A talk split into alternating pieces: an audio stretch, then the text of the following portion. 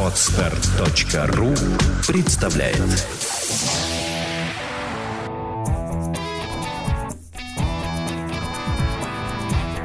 Александра Капецкая и Дарья Воронова в лучшем психологическом подкасте «Психология, мифы и реальность». Снова здравствуйте. Здрасте, здрасте. Даш, ну я выбрала для тебя непростую тему, если честно. Ты как насчет медицинского образования? А, Я, как человек без медицинского образования, с глубоко журналистским, а умею только задавать вопросы. То есть, э, в общем, тема по адресу. Нам пишут, наконец, о здоровье. Это такой редкий вопрос, но наконец начали задавать вопросы о здоровье. Я зачитаю. А, Уважаемые Андрей и Александра, ну уж а, простите, что вместо Андрея сегодня Даша. Извините. Да, мне 25 лет, и у меня гипертония. Мой образ жизни полностью противоположен образу жизни типичного гипертоника. Я занимаюсь спортом, не курю, и алкоголь меня не привлекает. Я начал искать причину. Врачи разводят руками, мой организм здоров. И наткнулся на статью Юрия Михайловича о гипертонии. Прошу вас затронуть эту тему. С уважением, Никита. Во-первых, Никита, вы большой молодец. Редкого молодого человека не интересует алкоголь и интересует спорт. Обычно это, по крайней мере, совмещается. Да, это, частое явление. Обычно эти два интереса как-то идут параллельно, и вот эти вот знаменитые пять дней я тренируюсь, два дня я совсем не тренируюсь на другом, так сказать. Растренировываюсь. Э, Да, вот они как-то гораздо более часто встречаемые. Скажу вам, как человек, который ходит в спортзал. Да, подтверждаю. Даша ходит в спортзал. А, Поэтому, во-первых, вы большой молодец. А во-вторых, э, я как э, человек, который пообещал задавать сегодня вопросы, задаю вопросы. Что Давай. же это может быть? Ну, давай разберемся, почему он а, называет э, себя нетипичным гипертоником. Действительно, а, гипертония часто ставится э, такой диагноз людям с избыточным весом. У кого какие-то проблемы с почками, у, у кого э, определенные проблемы с сердцем. Должно быть какое-то поражение внутренних органов, э, алкоголь, лишний вес, э, переедание, там какие-то травмы должны быть и так далее. Злоупотребление, чревоугодничество и прочее, прочее. И, конечно, пассивный образ жизни. То есть, действительно, гип- гипертония часто это люди обездвиженные. Есть поправка. Есть люди, которые ходят один раз э, в месяц в зал и говорят, что они занимаются спортом. Да, есть такие. Интересно, что они ходят делать в зале? Полежать на матах? Знаменитое любимое упражнение лёж лежа. Да, да, я бы так сказала.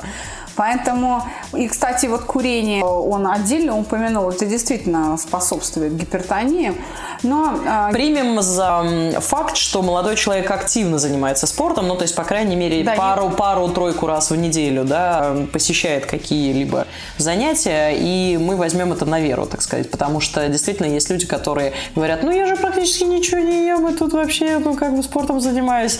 Вот это один раз вот э, в две недели он зашел в спортзал, а потом еще и на какую-нибудь пироженку на ночь навернул вместе со стейком таким хорошим прожаренным, а потом удивляется, почему же э, какие-то ситуации возникают по здоровью. Но будем принимать Да, во то есть, внимание, ну, что вот, это не да, так. Вот. Еще на что хочу обратить внимание, очень молодой возраст, 25 лет. Все-таки гипертонию чаще ставят предпенсионным, пенсионного возраста людям. А сейчас не молодеет разве вся эта...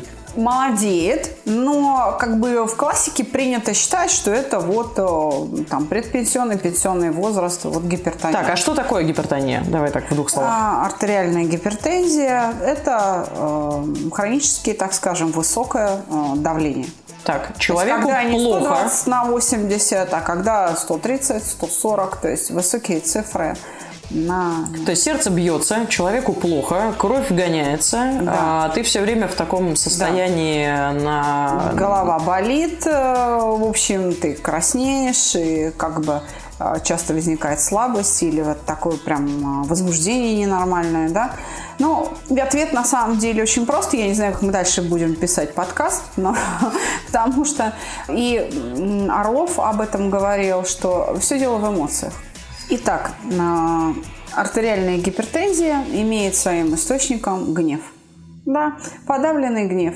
Вот когда эмоция э, вытесняется, и не просто вытесняется, а вытесняется хронически, то происходит явление, которое психологи назвали конверсией. То есть гнев конвертируется в просто скачок давления. Если посмотреть на гипертоников, они все белые, пушистые. Все такие нетерпеливые и замечательные. И они просто душки. Но давление 200 шарашит регулярно. Это как раз признаки того, что они совсем не душки. Вот. А это значит, что организм выдает реакции на Организм ситуацию. выдает себя. Да, а он выдает их как э, людей далеких от, так сказать, характеристик белой пушистой. А. Вот. То есть это обидчивые, гневливые люди, которые постоянно, которых хронически все раздражает. И дальше возникает ситуация, про которую мы однажды говорили уже в подкасте и там на лекции по психосоматике, и, в общем, говорили и будем говорить. Да? Итак, а, вот эти наши эмоциональные состояния, ну, в данном случае мы обсуждаем обиды, гнев, вот эту очень жесткую связку, да, они проходят тренировку. Если человек хронически в этом состоянии, то гнев хронически, постоянно включает одни и те же реакции. Это адреналин, это прекращение перистальтики, то есть если вы человек злой или там а, злопамятный, у вас будут проблемы с запорами, и вам не поможет никакой активированный уголь, извините за прямоту. А вот. А, энергия перераспределяется в мышцы, артериальное давление растет, потому что во время гнева организм готовится к драке. Ну, по сути, это агрессия, подготовка к агрессии. И если ты хронически в состоянии готовности к бою, то э, дальше мозг перенастраивается и начинает принимать за норму совершенно другие параметры. То есть смещается биологическая константа. И это даже не моя мысль, не моя идея. Она, э, эта мысль а, высказано в статье, датированной 1974 годом. Автор Петр Кузьмич Анохин, родоначальник вот такой науки, как кибернетика, знаменитый великий российский врач-физиолог, который занимался вопросами саморегуляции. Он об этом пишет, анализируя, что такое эмоции. Вообще, статья так и называется «Физиологическая архитектура эмоций и их место в развитии условных реакций». И там он делает такой вывод, что именно в этом смысле становятся понятными все соматические патологии, включая и перечисляет гипертонию, диабет и так далее. Ну, то есть, если мы говорим о конкретном молодом человеке, то спорт может быть вполне себе там какой-то боевой, не боевой, ну, что-то такое тоже с вымещением а, вот этой вот энергии, да, этого гнева и каких-то вот негативных эмоций, но не справляется. Да, этого оказывается недостаточно потому что центробежные импульсации, которые, э, так сказать, включают всю систему, которая поднимает астматическое давление в крови, они остаются. То есть центральная нервная система все равно продолжает эту команду на периферию высылать.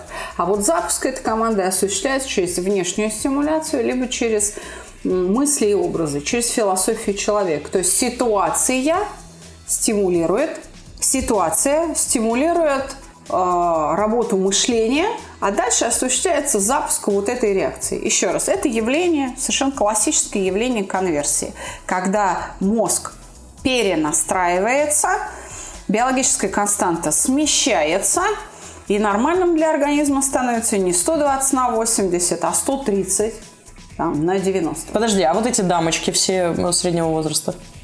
Это все то же самое. Это вот это вот как мы с тобой э, знаем расхожее выражение. Я э, не злопамятный, я просто злой память у меня хорошая. Это вот из этой серии. То есть когда человек не признает себя обидчивым, злопамятным, раздражительным, он вытесняет. Это вытесняет регулярно, а реакции-то идут. Вы слушаете подкаст «Психология. Мифы и реальность». И вот эти вот женщины все в метро, мужчины вот эти вот, которые вот, э, которых все раздражают, да. которые ищут кому бы докопаться. Я, кстати говоря, у меня был пример, э, не помню, рассказывала, нет, э, короткая зарисовка на тему как раз гневливых людей. Еду я утром в метро, э, я добираюсь после тренировки в офис, э, значит, ну такая уже немножечко под, под, под, подуставшая, потому что тренировка была интенсивная интенсивная. Еду с рюкзаком, потому что у меня форма с собой, мне, в общем, никуда не деть. Понимаю, что за мной стоит мужчина сбоку и пытается меня вызвать на конфликт. А что вы здесь стали, а та та та та та а ну биток, и как бы там никуда не разминуться, а вы выходите, не выходите, значит, не выходите, а чего здесь стоите, и вот это все, и я понимаю, что он с утра уже нагруженный, что его уже там кто-то, жена или там кто-то уже нагрузил, навьючил, и он, значит, пытается меня спровоцировать. А, я, значит, поворачиваюсь к нему, смотрю на него так внимательно. Единственная реакция, которую он меня вызывает, это смех. Я посмеюсь и как бы разворачиваюсь обратно. Ну, думаю, ну, мне тебя жалко. Ну, собственно, больше ну, никаких да, эмоций. Ну, человек, да. Э, это, переживание. Да, он в переживании, он ищет, куда бы отгрузить эту эмоцию свою, вот куда бы ее деть, хотя мы вообще два незнакомых друг с другом человека, и, собственно, с, с каких-то, в общем-то, пирогов. С чего бы вдруг. Его это, конечно, начинает еще просто бесить до невозможности. Он уже, значит, и так нагруженный, а тут еще вообще непонятная ситуация, с которой он не сталкивался. Он начинает висеть на моем рюкзаке. В буквальном смысле, прям физически физически ложиться на него. Ну, думаю, ладно, все, некуда деваться. Я выхожу на станции, хотя мне не надо выходить, я выхожу на станции просто для того, чтобы вот эту всю ситуацию физически развести, потому что дальше я уж не знаю, что там происходило бы, лег он на меня или что там, упал бы в ноги, ну, не знаю, там, что там уже невозможно спрогнозировать, вот. А, и это же регулярная ситуация, не говоря уже про взаимоотношения с близкими, когда ты, да, как-то как выгружаешь э, на людей свои вот эти эмоции, хотя, и причем не осознаешь осознаешь их совершенно. Я, я не думаю, что мужчина в метро, с которым я столкнулась, да, прям действительно э, полностью понимает, что происходит в этой ситуации с ним. Если спросить его о себе, то он э, будет говорить о том, что он очень терпеливый человек, но когда его достают, он срывается. И ему не придет в голову оценить частоту этих срывов и этих доставаний. И то, что это происходит ежедневно и по много раз, он действительно не оценивает. Такая дурная привычка ума, еще раз говорю, вот она становится источником того, что происходит смещение биологических констант, то есть настройки меняются. В этом смысле я произнесу в эфир совершенно невероятную мысль.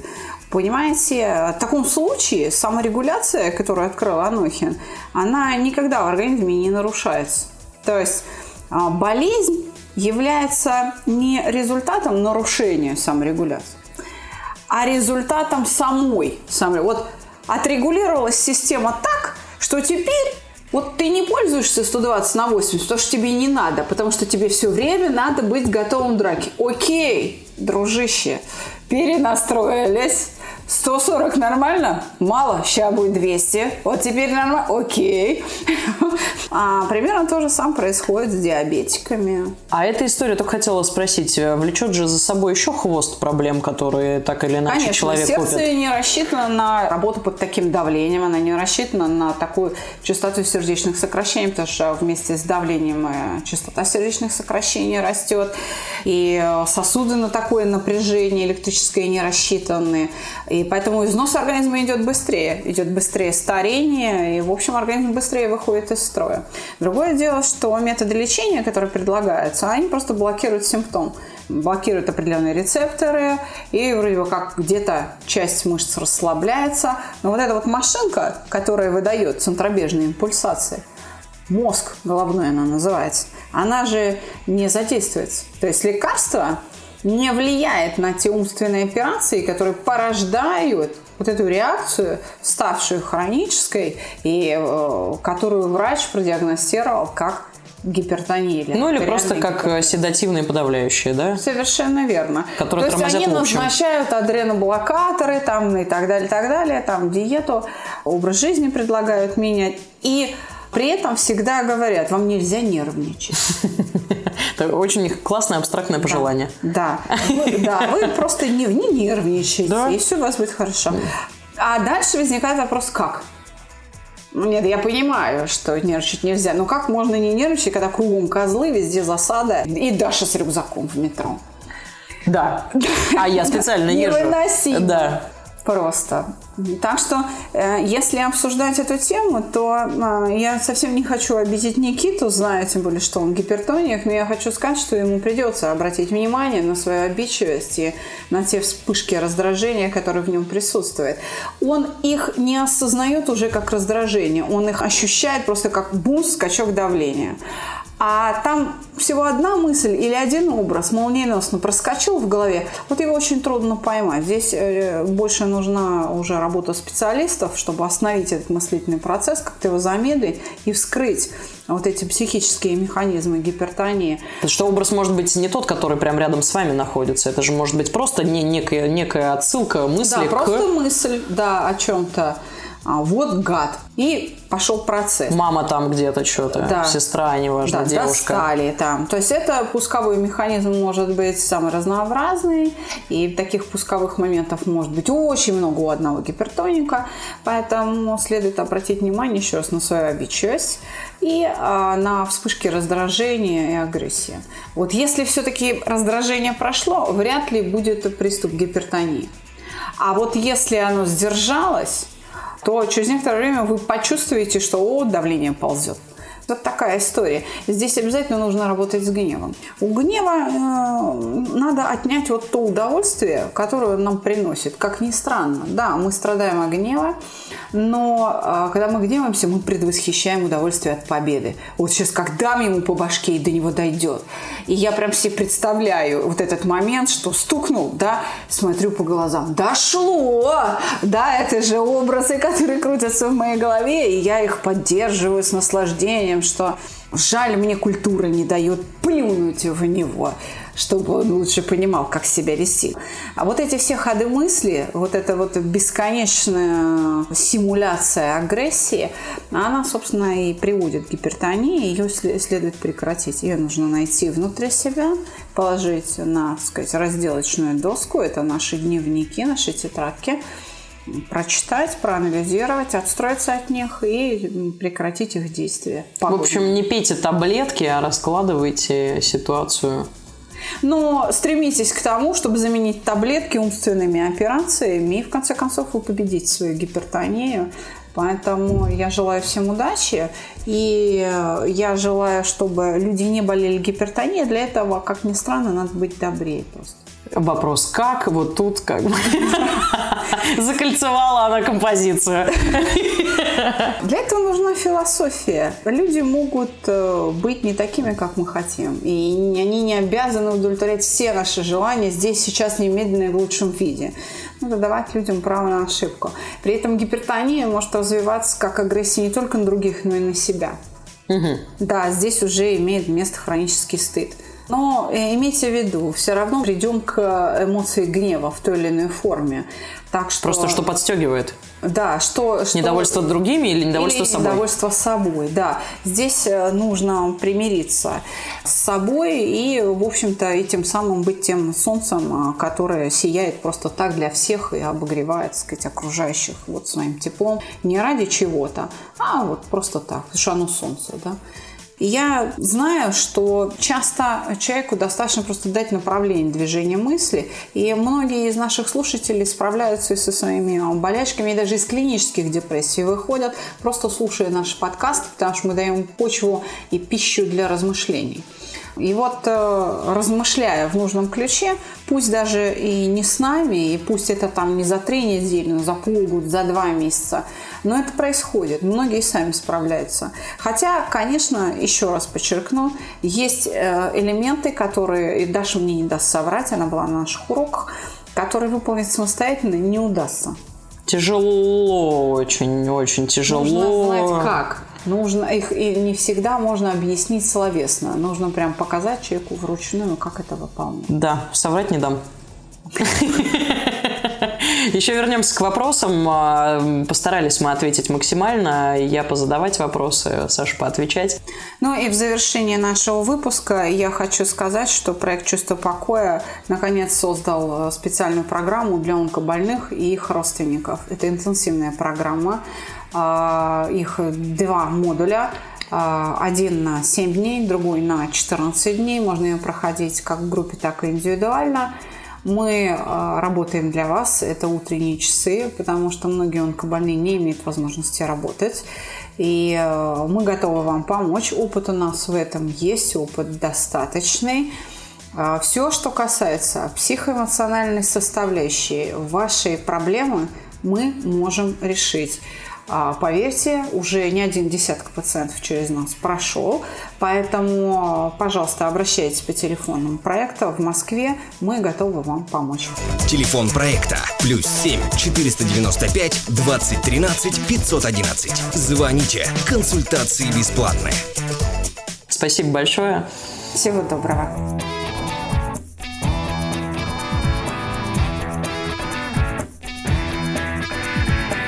Психология, мифы и реальность. Слушайте каждый понедельник и четверг.